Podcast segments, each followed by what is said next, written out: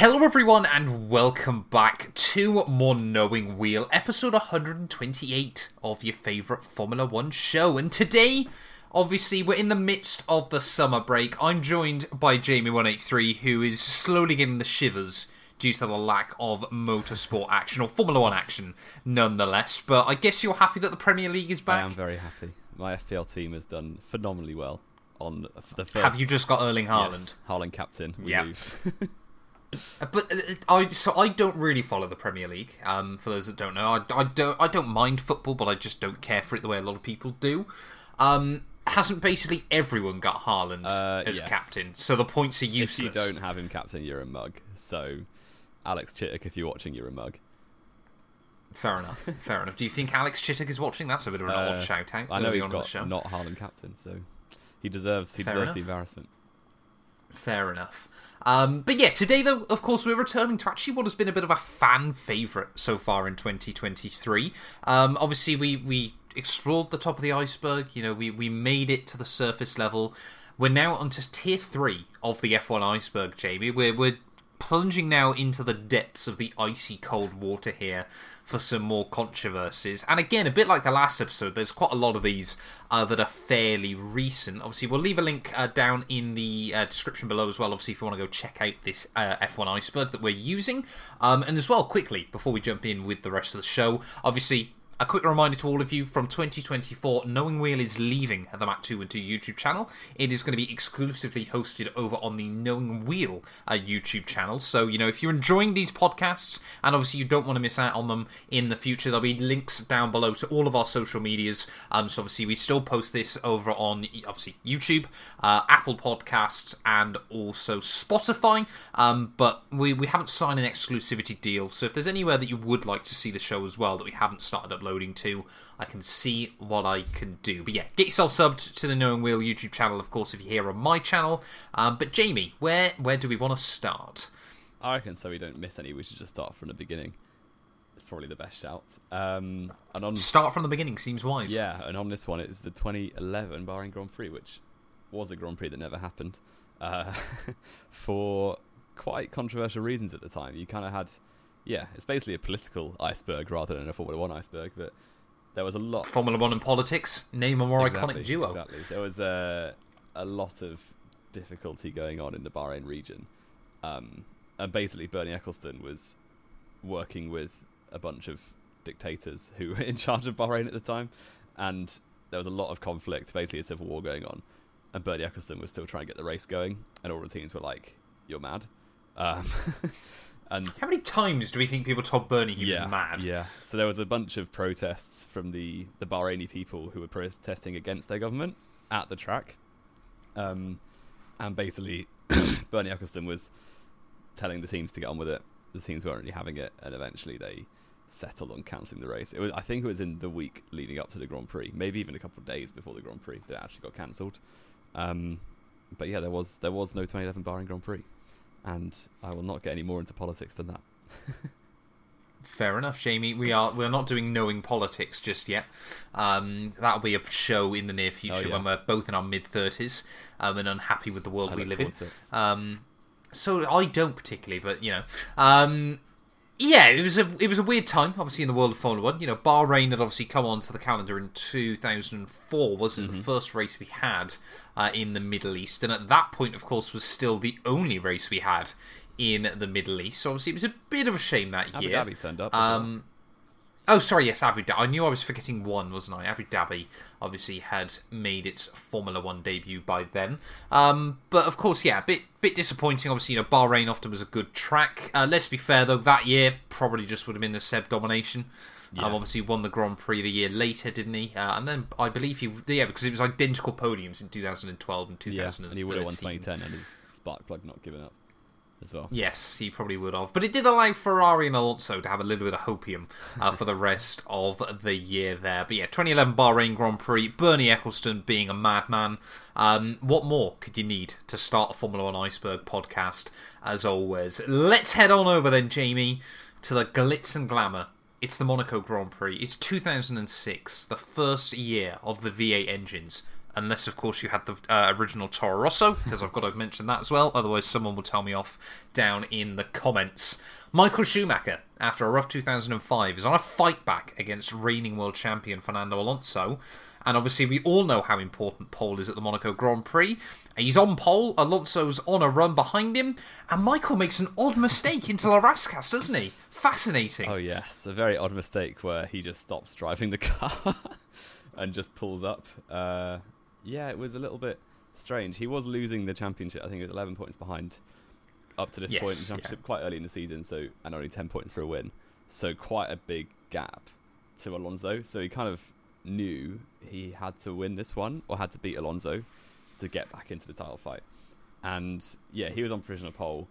Alonso was behind him on track. Schumacher wasn't really improving or massively improving on his last lap in Q3, and uh, he Alonso, Alonso was. was. He was about to obliterate pole position, and Michael Schumacher, the old uh, yeah, bending the rules as he likes to do quite often, um, decided that instead of completing the lap, he would just stop at Rascasse, and literally no, like he didn't even make it look like a mistake. He just like turned into Rascasse way too little, and then just pulled up in a parking spot.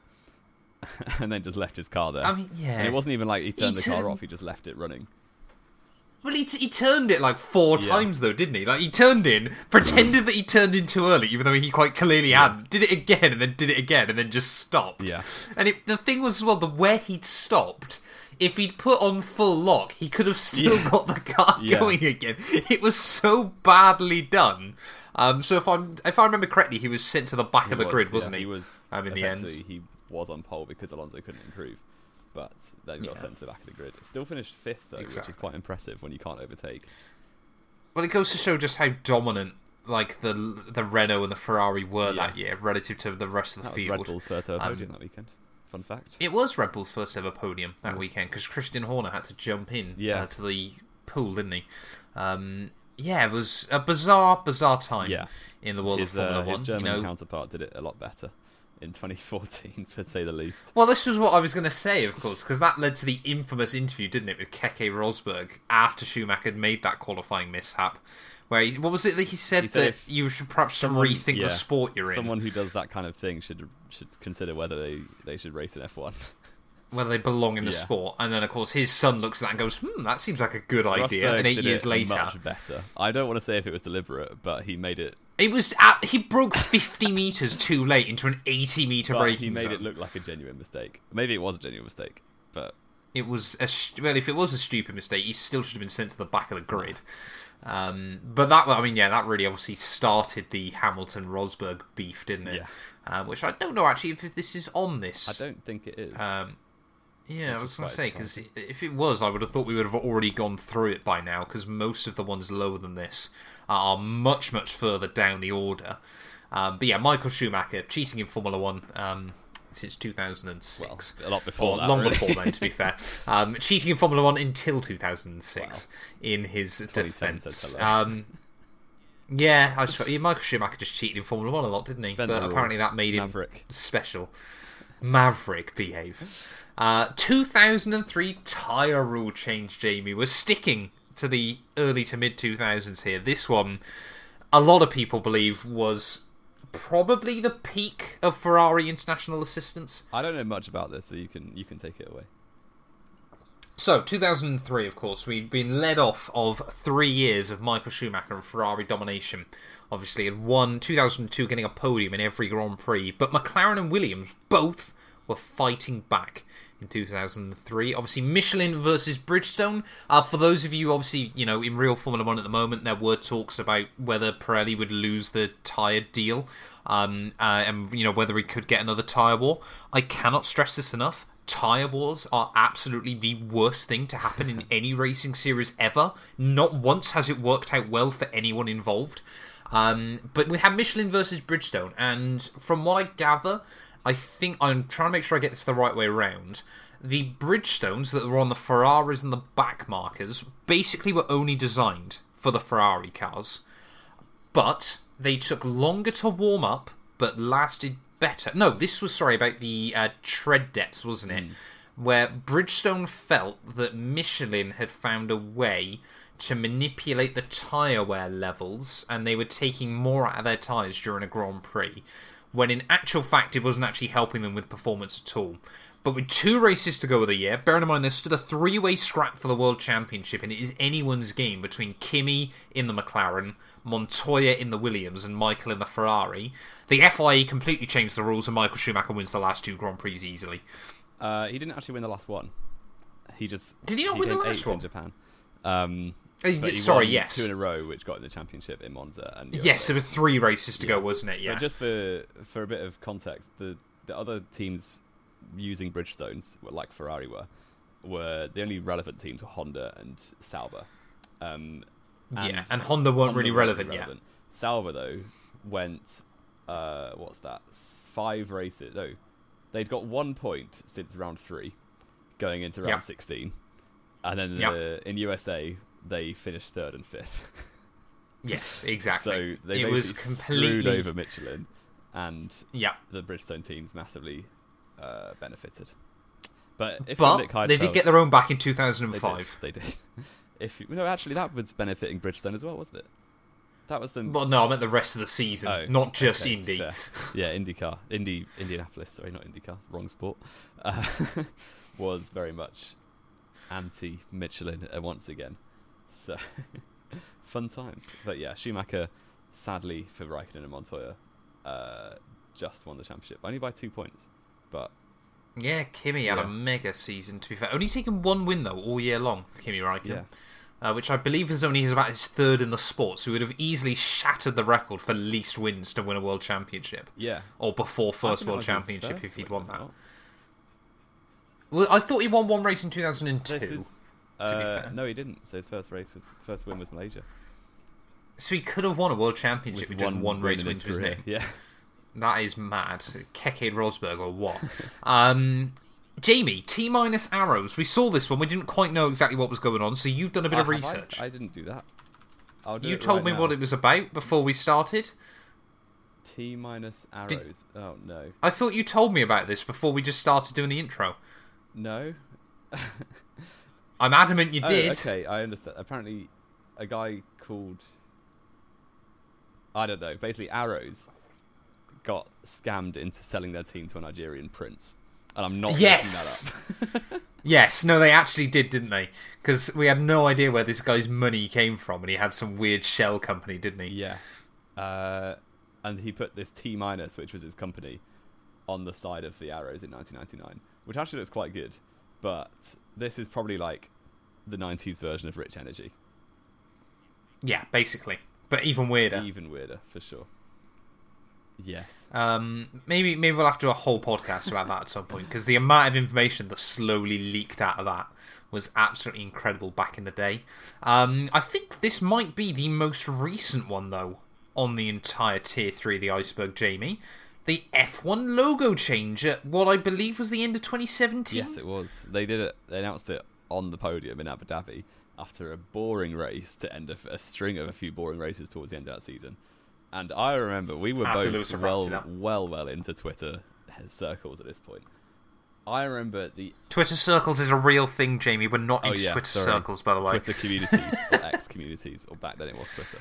Um, I remember everyone fuming about this. Everyone, because Rich Energy had just come into owning the sport at the beginning of 2017. They hadn't Sorry? not So- Rich no, Energy, let's just- no, no, Not that would be awful. If William Storey bought F1. yes, and he still can't provide a can for anyone because they don't exist. Um, yeah, yeah. Liberty Media bought the sport at the beginning of the year. Didn't really do anything. it was towards the end of the year, wasn't it? no, I they thought. owned it from the start because it was Chase Carey came in. I thought I thought it was Singapore they bought it. No, definitely not. They owned it from the beginning of the year. Um, Okay. but obviously, in terms of racing, because the the FIA had put in a technical directive for the new car model to just be really fast, but you can't overtake, which was a great idea.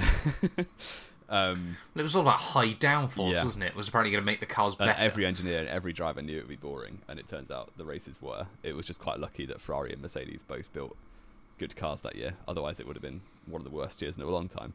Um, but yeah, so everyone was a bit a bit annoyed anyway, just generally. It's 2017, so You know, that's kind of the vibe. And then on the podium in Abu Dhabi, they just finished the podium celebrations, and then they flip the flags, or like they they change the the uh, where the the screen where the flags are on. They change it to the new F1 logo, and everyone is really annoyed. Because it's re- on pay uh, at first it just looks super basic, um, and obviously you know you see it with a lot of modern companies. They try and make their logos more minimalist, and the old logo kind of was like a, a optical illusion where you've got to look for the one in the middle, which a lot of people didn't even know was Fantastic a thing. It was a great logo. Fantastic logo. It is a brilliant logo, but a lot of people didn't even realize it was a one until it got replaced, and people were like, "Oh, there was one in there." Okay, um, so I can see at Liberty Media. Obviously, they couldn't do much to the sport in their first year, and I think they wanted to remind people that they, they exist. So they were like, "We'll just change the logo." but yes, it it caused a bit of a stir on Twitter. I actually I prepped a video. This is gonna be funny to you. I prepped Oh no! I prepped a video back in 2017 called "Is F1 Dying?" Jamie, is that video still like privated on YouTube? No, I never YouTube made channel? it. I just wrote notes on it.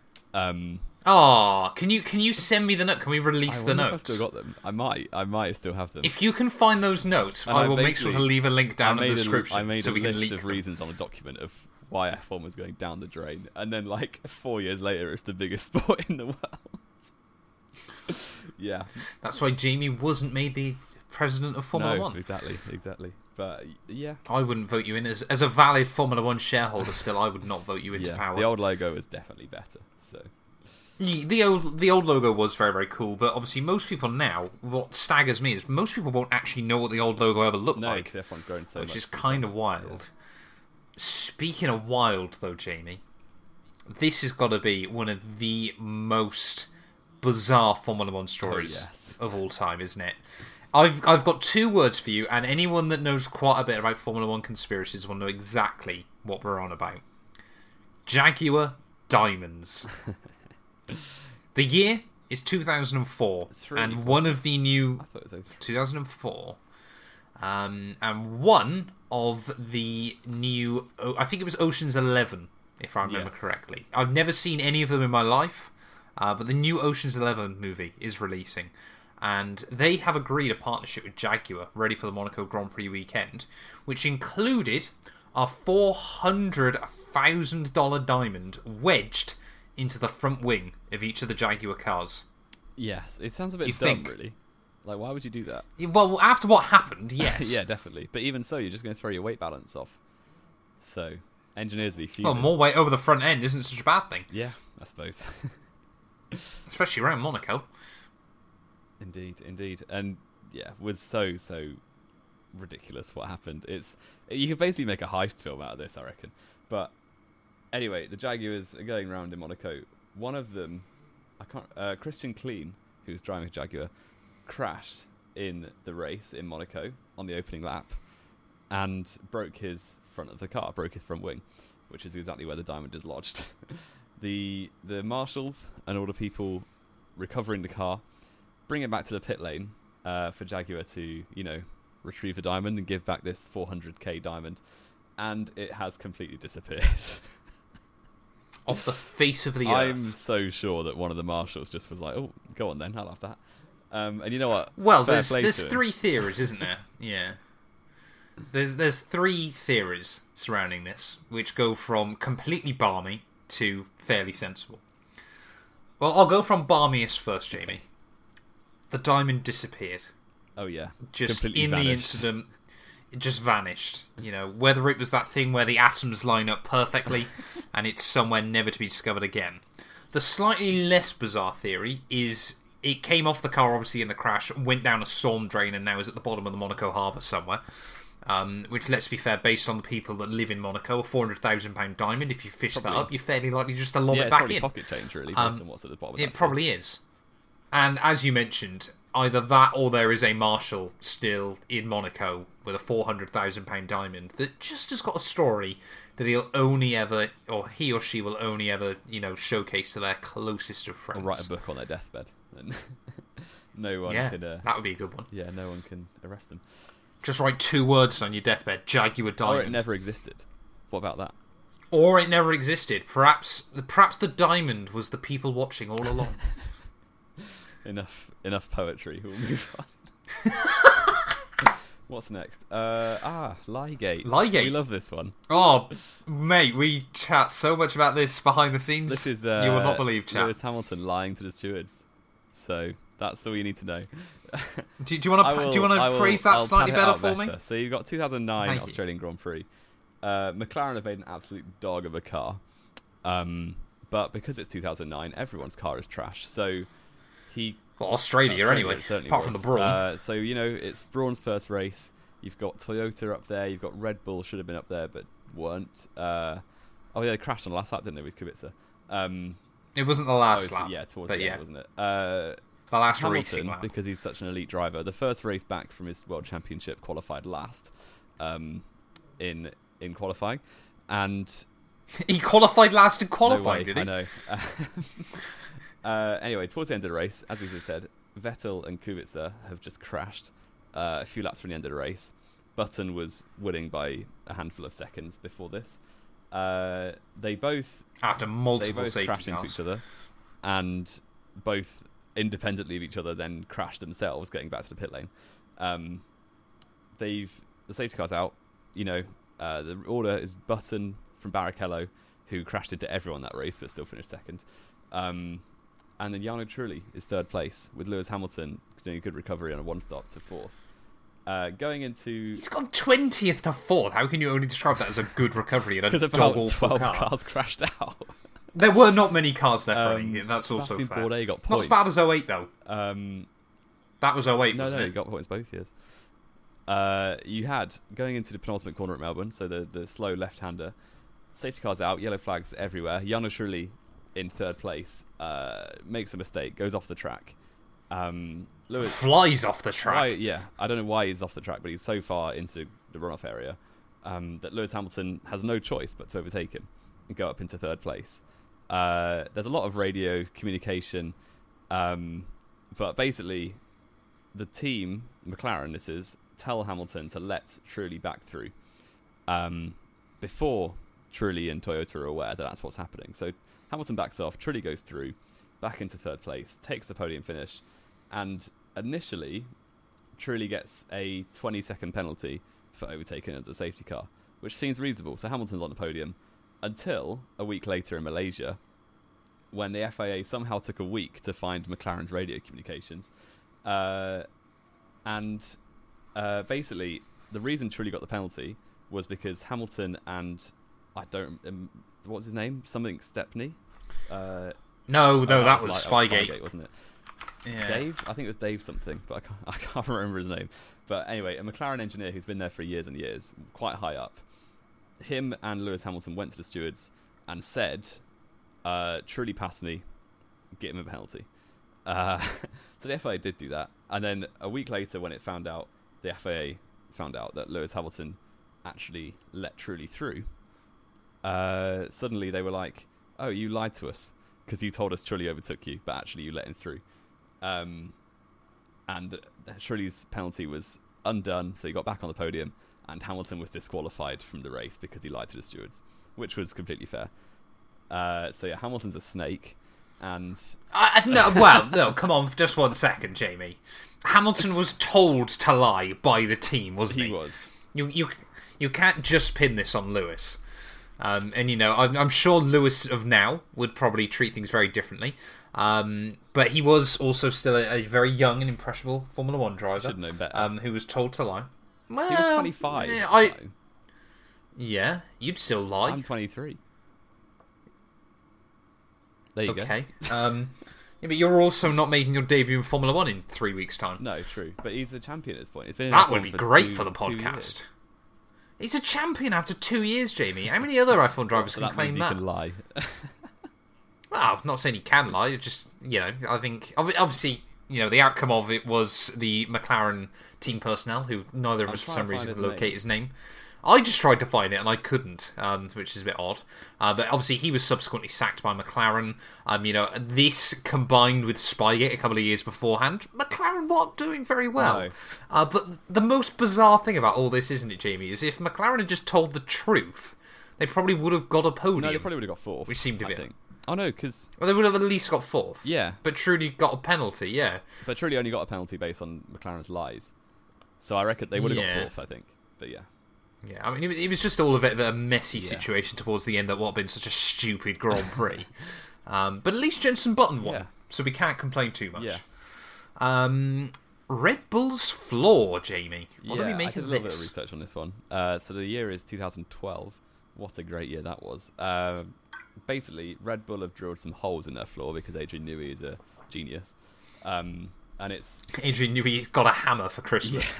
Yeah, so their their floor around the side pod uh, has got some holes in it, which uh, was a bit of a grey area in the rules. So obviously, Adrian Newey has tried to exploit it by making it good for aero, uh, which it turns out it was. So uh, after the Monaco Grand Prix, you've got Mercedes, Ferrari, and McLaren all going to protest Mark Webber's victory because he did it with some holes in his floor. Um, and the FA say, no, don't. Uh, we'll sort it out. We'll give you a new like clamp down on what is allowed before Canada, which is the next race. Uh, in Canada, they basically say this is illegal. Um, Red Bull have got to change their floor, but they didn't bother going back and changing the result because nobody protested. so yeah, Rosberg could have had four Monaco Grand Prix in a row, um, but Webber kept it, and they had to change the floor for Canada. And immediately in Canada, they finished fourth and like seventh or eighth or something. So, but 2012 was a mad year, so they may have finished that bad anyway. Um, Yeah, yeah. Red Bull. We, we said this pre-show as well. Red Bull were never actually that good at Canada anyway. No. Uh, throughout those years, but it was always Rosberg could have been could have been the first repeat winner in the 2012 season. Yeah, could have been, which is absolutely wild to think about, wasn't it? Because I think that was you know potentially why they didn't change Maybe, it as well, yeah. wasn't it? Because I mean, by that point, it was six winners in the first six Grand Prix, wasn't it? And then obviously Hamilton went on to win the Canadian Grand Prix to make it Seven out of seven. seven. with five which is different teams. absolutely is mad. crazy. Yeah, love Pastor Maldonado and Williams included in that. Yeah, Um, and then obviously Kimi Raikkonen would go on and win a race towards the Yeah, end of the year as well, which is often forgot. Six teams, eight different winners. Uh, yeah, and Michael should have won is Monaco Nuts. well. Yeah, but then Mark would Mark Webber have won Yeah, a race anywhere else? Oh, he did win Silverstone, didn't he? I knew he won one more before, but that was his last ever Formula One win, wasn't it? Yeah, Wild to think about. Um, Mercedes tire test, similar era, Yeah. but another yeah. team. Hamilton involved in cheating once again. Um, I don't think that's. I mean, come on. Now, the fact you say Hamilton and not Rosberg. yeah, Rosberg was just being told what to do by your. No, of course. of course. Uh, yeah, so Mercedes in 2013. If you know anything about 2013, you'll know they're absolutely rapid in qualifying. They get so many pole positions. Um, I think, I think Rosberg might have had the most pole position. I don't. Maybe I'm wrong, but Rosberg definitely. don't think so. I think he Hamilton and Rosberg get, got so many poles, especially the first half of the season. I think it was about nine Yeah. in the end. I think it was just But less than Red Bull. Pretty much every race they had to do one or two more stops than the most of their rivals. Um, so they practically never like did anything with the poles. I think they got three wins between them and about ten poles or Yeah. something. Um, yeah. what Spain, which was kind of what triggered this whole controversy. Rosberg started on pole, Hamilton second. Rosberg finished ninth on a four stop with absolutely no tyre wear, and I think Hamilton might have finished fourth or fifth. Um, So just to confirm, sorry as well. Uh, Red Bull took, I think it was eleven poles. Mercedes took eight that year. Right, yeah. So Mercedes, uh, well, V- uh, Vettel got 13 wins and Mercedes got three between them, wasn't it? So Yeah. yeah, not not great from Mercedes. But anyway, after Spain, they've got a uh, there's a tire test going on, but only with Mercedes and Pirelli, which is a bit weird. But it's okay because this has been arranged from the start of the season. Mercedes just happens to be the team that works with Pirelli to do the tire test. But what they're not allowed to do is use their own drivers, their race drivers, to do this test. And the current And the car, current if I car, was not yes. mistaken, as well. So uh, Ross Brawn, who is in charge of Mercedes at this point, and I guess Toto was there as well, wasn't he? Um, yeah, they just decide, you know what, screw it, we're going to use our own car and our drivers because our tyre wear is so trash that we could do with the testing, which testing is banned at this point a long time ago. Um, so they do they do a day's testing at Barcelona, and everyone's obviously fuming about it. Um, and in fact, they did they won the next race in Monaco, Uh, obviously, Monaco, you just get pole and you win. So, uh, yeah, they they did the tire test with their own drivers. It was pretty big controversy, but they actually came to quite an amicable, sensible conclusion, which is surprising for the FIA. Um, but yeah, later in the year there was a young drivers test, uh, which the teams used to get data on tires as well at Silverstone, I believe it was. So they basically said to Mercedes, "We shouldn't have done that. You shouldn't have done that." But if you like, you're banned from the young driver test, and that'll make up for the the gain testing time you got here. So it actually blew over quite fast for a big controversy in F1. Obviously, Mercedes didn't really benefit from it that much because Red Bull just went on to win everything. So, so yeah, it did go away quite quickly, but they didn't really fix their tyres for the rest of the season either. No, no, but it did lull Red Bull into having to upgrade their car, didn't it, over the summer break, which of course then led on to Sebastian Vettel's ridiculous dominant spell Which is about to get uh, to end. it is, yeah. I'm so worried. I'm going to Monza and I'm going to see Max break that record. Good. What a driver! Mm, Okay. Um, Mastercard Lola, Jamie. Now this one is a story of the Right, ages. you can go for it then. I know nothing. So, the year is 1996, and Lola have partnered up to try and set up a new Formula One team. And you know, they're looking for title sponsors.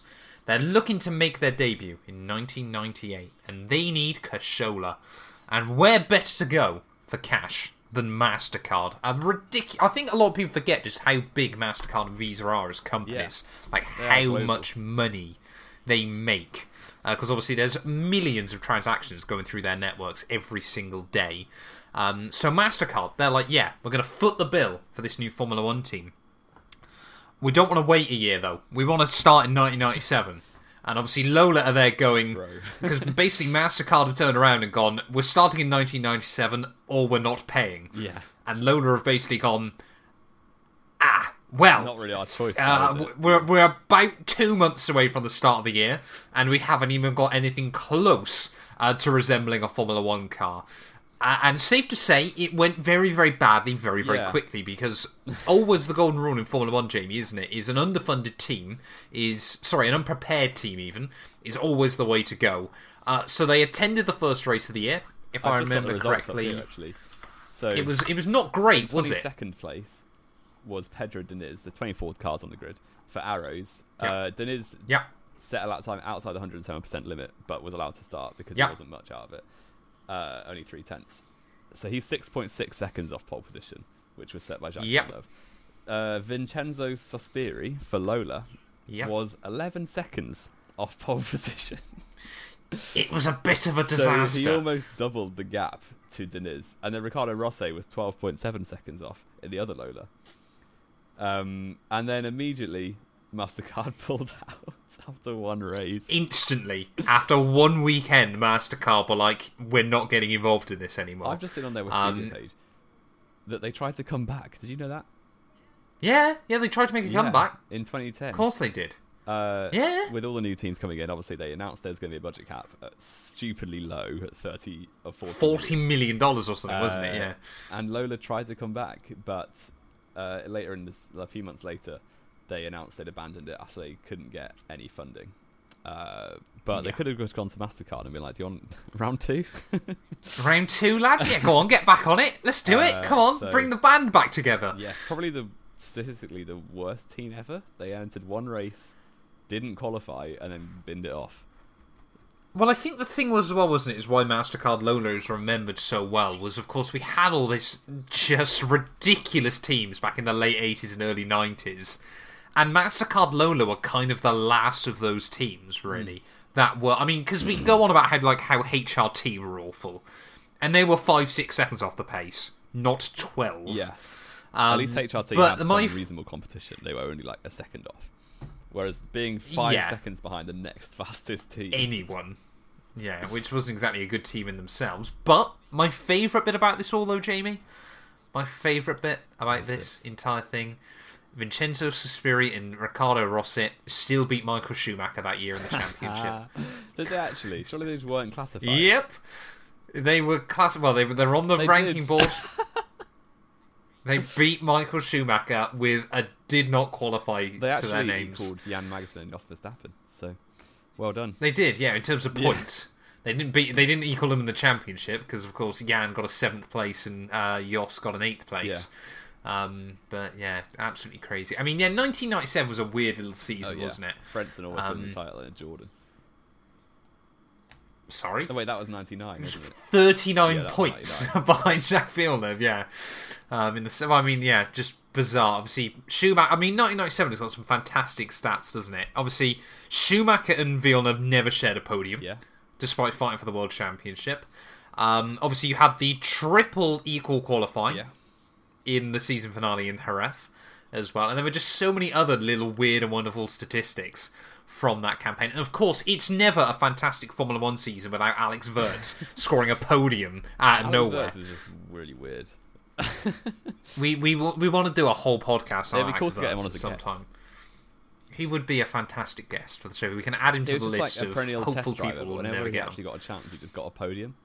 It was and then never showed up again for like five years before he just do it again. yeah, Um, Interlagos robberies. Yeah. It's a pretty ongoing thing, Yeah, isn't we it? don't- That just kept happening every It- year. I know one in particular was 2010, uh, on the way to the track for the race. So Jenson Button's qualified 11th.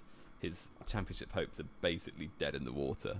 He needs to win the last two races and hope Vettel or Alonso or Webber don't score any points, pretty much.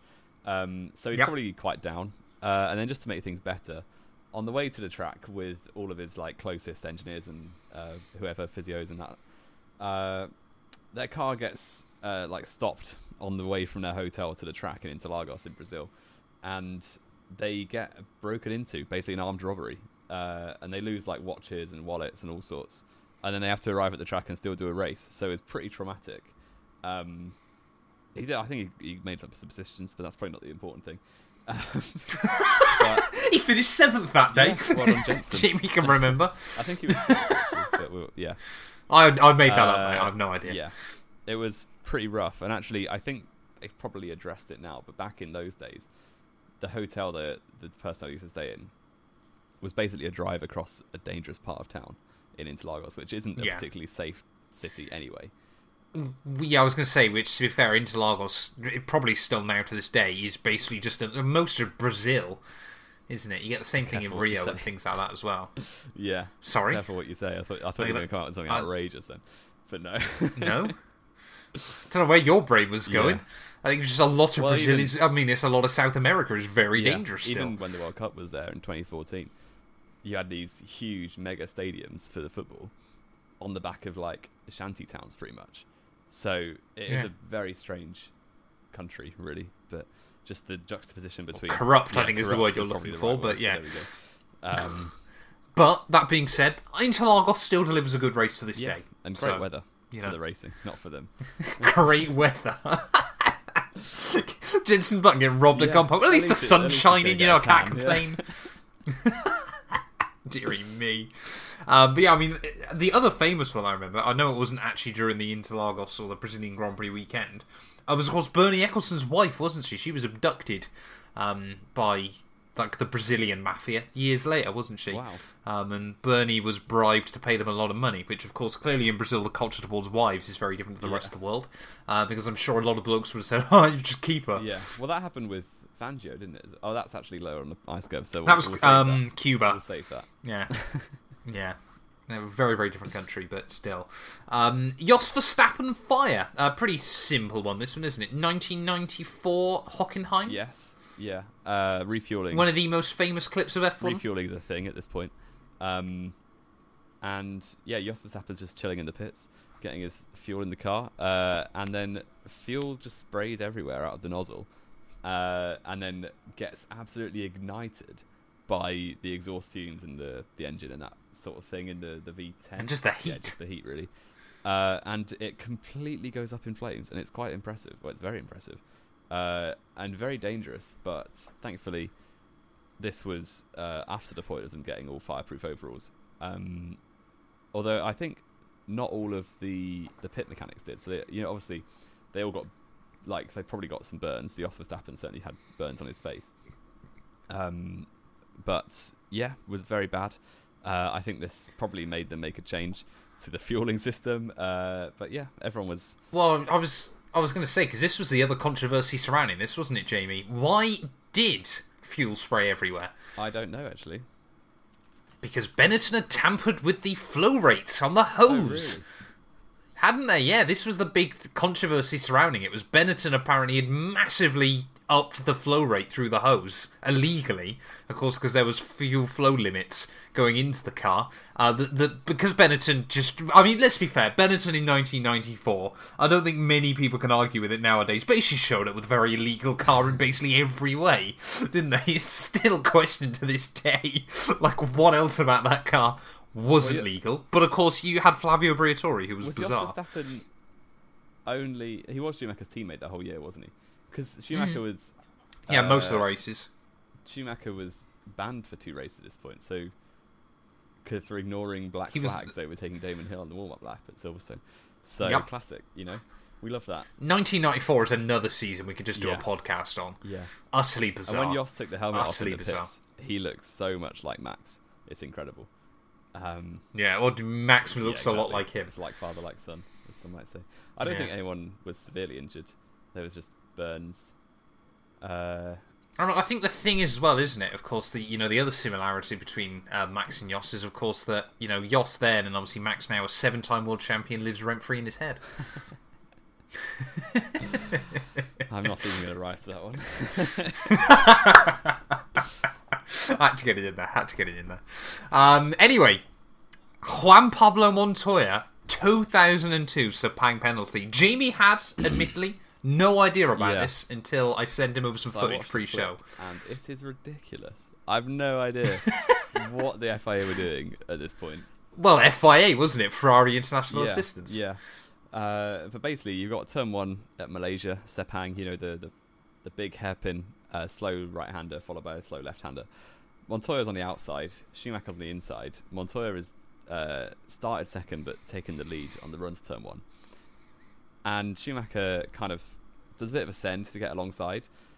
Uh, Montoya's still very, very narrow to the inside of the track. But Schumacher locks up his uh, front left and understeers, or basically just drives into the side of Montoya, um, who's squeezed him a bit, but nothing, like there's still a car's width, so it's fine. And Schumacher crashes into Montoya. Schumacher loses front wing. Montoya's obviously lost a lot of positions and probably got some damage. And the FIA think, actually, I think that's Montoya's fault. Which We we urge you just to watch the footage because it is I was hilarious. mind blown that they gave Montoya a penalty. Like it's insane. Well, I think the only thing you can really compare it to since then, in more recent F1 history, was Sebastian Vettel against Rosberg, wasn't it, in 2016? Uh, yeah, yeah, I guess Schumacher was more alongside than that, but it was similar. Yeah, yeah. It's similar enough, Yeah. wasn't it? And obviously, Seb, yeah, crashed out of that Grand Prix and Took out Rosberg. uh, hampered Rosberg's title Yeah, chances Well, until Hamilton had engine, Um, which we love.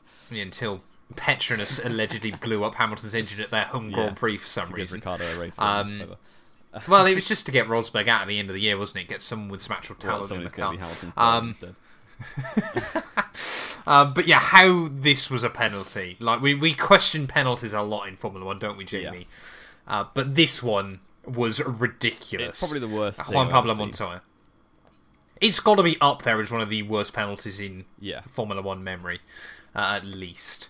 Um, let's go on though, Jamie, to the photo split, the FISA FOCA war Yeah, you can do this. of the early 80s. so, it's a bit of a complicated time. To be honest, in these kind of icebergs, it, it's stories like this that we don't feel like we can give full No, justice to. Full on podcast Um, episodes devoted. Again, this is another one that should probably be a full on podcast. But of course, this was basically back in the early 80s um, where FISA and FOTA basically were obviously the drivers, you know, obviously wanted certain things, and obviously Formula One obviously wanted very, very different This things for the sport, page. you know. That's mad. It does, yeah, exactly. Um, but of course, yeah, basically, this was you know where the drivers finally started to realize, you know, that they carried obviously a lot of value in the sport. Uh, and Bernie Ecclestone obviously basically led them and was allowed effectively to obviously take over Formula One and completely revolutionise the sport until, of course, he stopped revolutionising the sport by about 2006. Um, but yeah, no, like we said, obviously we can't really do it any justice in a podcast like this. Um, Jamie, have you got anything else to add? I'm just particularly, doing some quick reading. it is a fantastic Basically- story, and like I said, it should be a full podcast. They, the teams weren't happy. The thing that culminated it was the announcement of a the cost cap for 2010. So it's all in 2009. Um, This is long before that, no, isn't it? no, the FIA FOTA just like Oh, FIA FOTA Yeah. is a very, very different one. We're thinking of two oh, well, very I'm different gonna talk about this one controversies. as well because we don't know which one they are. Okay, we'll we'll talk about both then. basically everyone was fuming that they were I yeah, I remember this yeah, one I remember well. this happening when I was nine, I think. Um, basically, they the FIA have said we're getting this cost cap in so we can get some new teams. The only teams that liked it were Force India and Williams. I remember because I was gassed that Fisichella was going to get a podium every week. Uh, Yeah. Teary uh, In 2010, well, 09, they announced it in 09 for 2010. Um, wasn't Fisichella well, dropped by he 2010? I, I wasn't to know that at nine years old. but basically, every other team, the other eight teams, led up by Ferrari probably, um, had basically said, "No, we're doing our own thing." So there's an also a Wikipedia article called Grand Prix World Championship, which is Yep. a proposed series to replace F1. um, with a bunch of for 2010, this is with a bunch of venues. They actually came up with a calendar, including uh, Buenos Aires, Mexico City, uh, Helsinki is there. Um, It just sounds like a Formula E calendar. yeah, they were going to Marina Bay, which had at that point uh, never been raced. They were going to Klettwitz in Euro 2010 it had been. Oh yeah, it had been by one yeah one year. So yeah, they basically got quite far down the line of doing their own thing, um, but eventually they obviously at first they raised the cl- the cost cap to forty five million dollars, which people said was fine, or no one said was fine actually. But- But, then We have also got to mention there, haven't we, that the cost cap back then was very, very different to the one proposed Yes. now. That was not going to cover anywhere near as many things. no, yeah, so it was massively like putting shackles on everyone basically.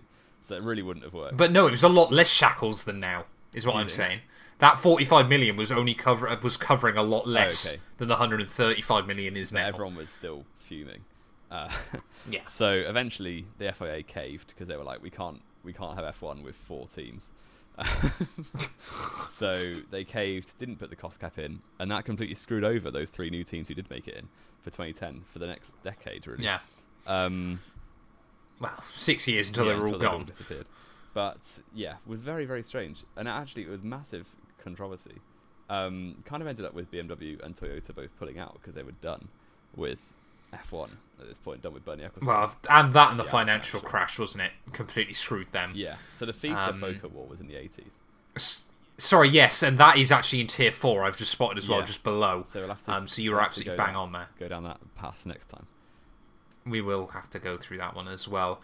And the last entrant, then, Jamie, inside tier three of the F1 iceberg is the Brabham fan car. Yeah, I know nothing about this, so take it away. Well, this was back in the uh, 70s, if I'm led Oh, to I'm believe. If my memory hasn't failed. Well, I've said it many times before. I fully You're thought it absolutely was like a car that a fan could drive. That's a bit weird. Oh, no, I do know this one then. Okay. Well, you could take it away anyway. oh, that is. Sorry, I'm just taking. I was Oh, like, why would they, why would they let a fan drive a Formula One car? That is so funny. Oh, give me a Oh, moment. dear. Oh god! So the year is 1978. I'm struggling. Um, obviously, a couple of years beforehand, we'd had the beautiful Tyrrell six wheeler, uh, and Formula One was, you know, trying to stamp down on a few things. Uh, and Brabham basically showed up with a car with a huge dustbin lid sellotaped to the back of it. Everyone's like, "Oh, I wonder what that is." Of course, they they unveil it as they go out onto track. It's a huge fan trying to abuse ground effect. Um, now, obviously, the late seventies, early eighties. Is it a turbocharger? Basically blowing air No. artificially into the into the downforce area. How do you think a Well, turbocharger turbo's in the engine, obviously, but I know it's a fan. I mean, they're, they're both they're both fans, I suppose. Yeah. It's kind of all they've got in common, but they serve a completely different purpose, Jamie. Um, but yeah, it was introduced for the 1978 Swedish Grand Prix. Um, obviously, you know, to battle it out with the Lotus 79, I think it was that year, if I remember correctly. Yeah. Because Lotus were weird and would keep labeling their cars for the year after they were racing, uh, which was a bit odd. Um, but it was ridiculous, so stupid. You know, if anyone knows, if you played Gran Turismo back in the day, the Chaparral 2J, uh, it was basically a car equivalent to that in Formula One, um, and dominated um, during free practice. But I think, if I remember correctly, it was actually removed before it even raced. Uh, Um, Brabham. Oh no, sorry, it did take one They win, wasn't it? Sorry, it won. If that was the race. It won. It won the Swedish Grand Prix. Sorry, um, and then was subsequently removed immediately after that because it allowed Bernie Ecclestone, who of course was still running Brabham at that time, uh, it allowed him to gain even more power inside the world of Formula One. Yes, indeed.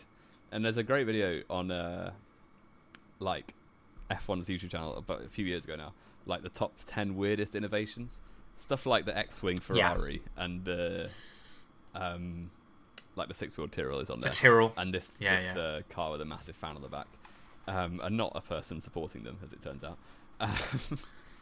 yeah, it's good. Good watch. Go look it up. definitely would recommend that as well. Um, but yeah, I mean, this was obviously Formula One during the first ground effect era.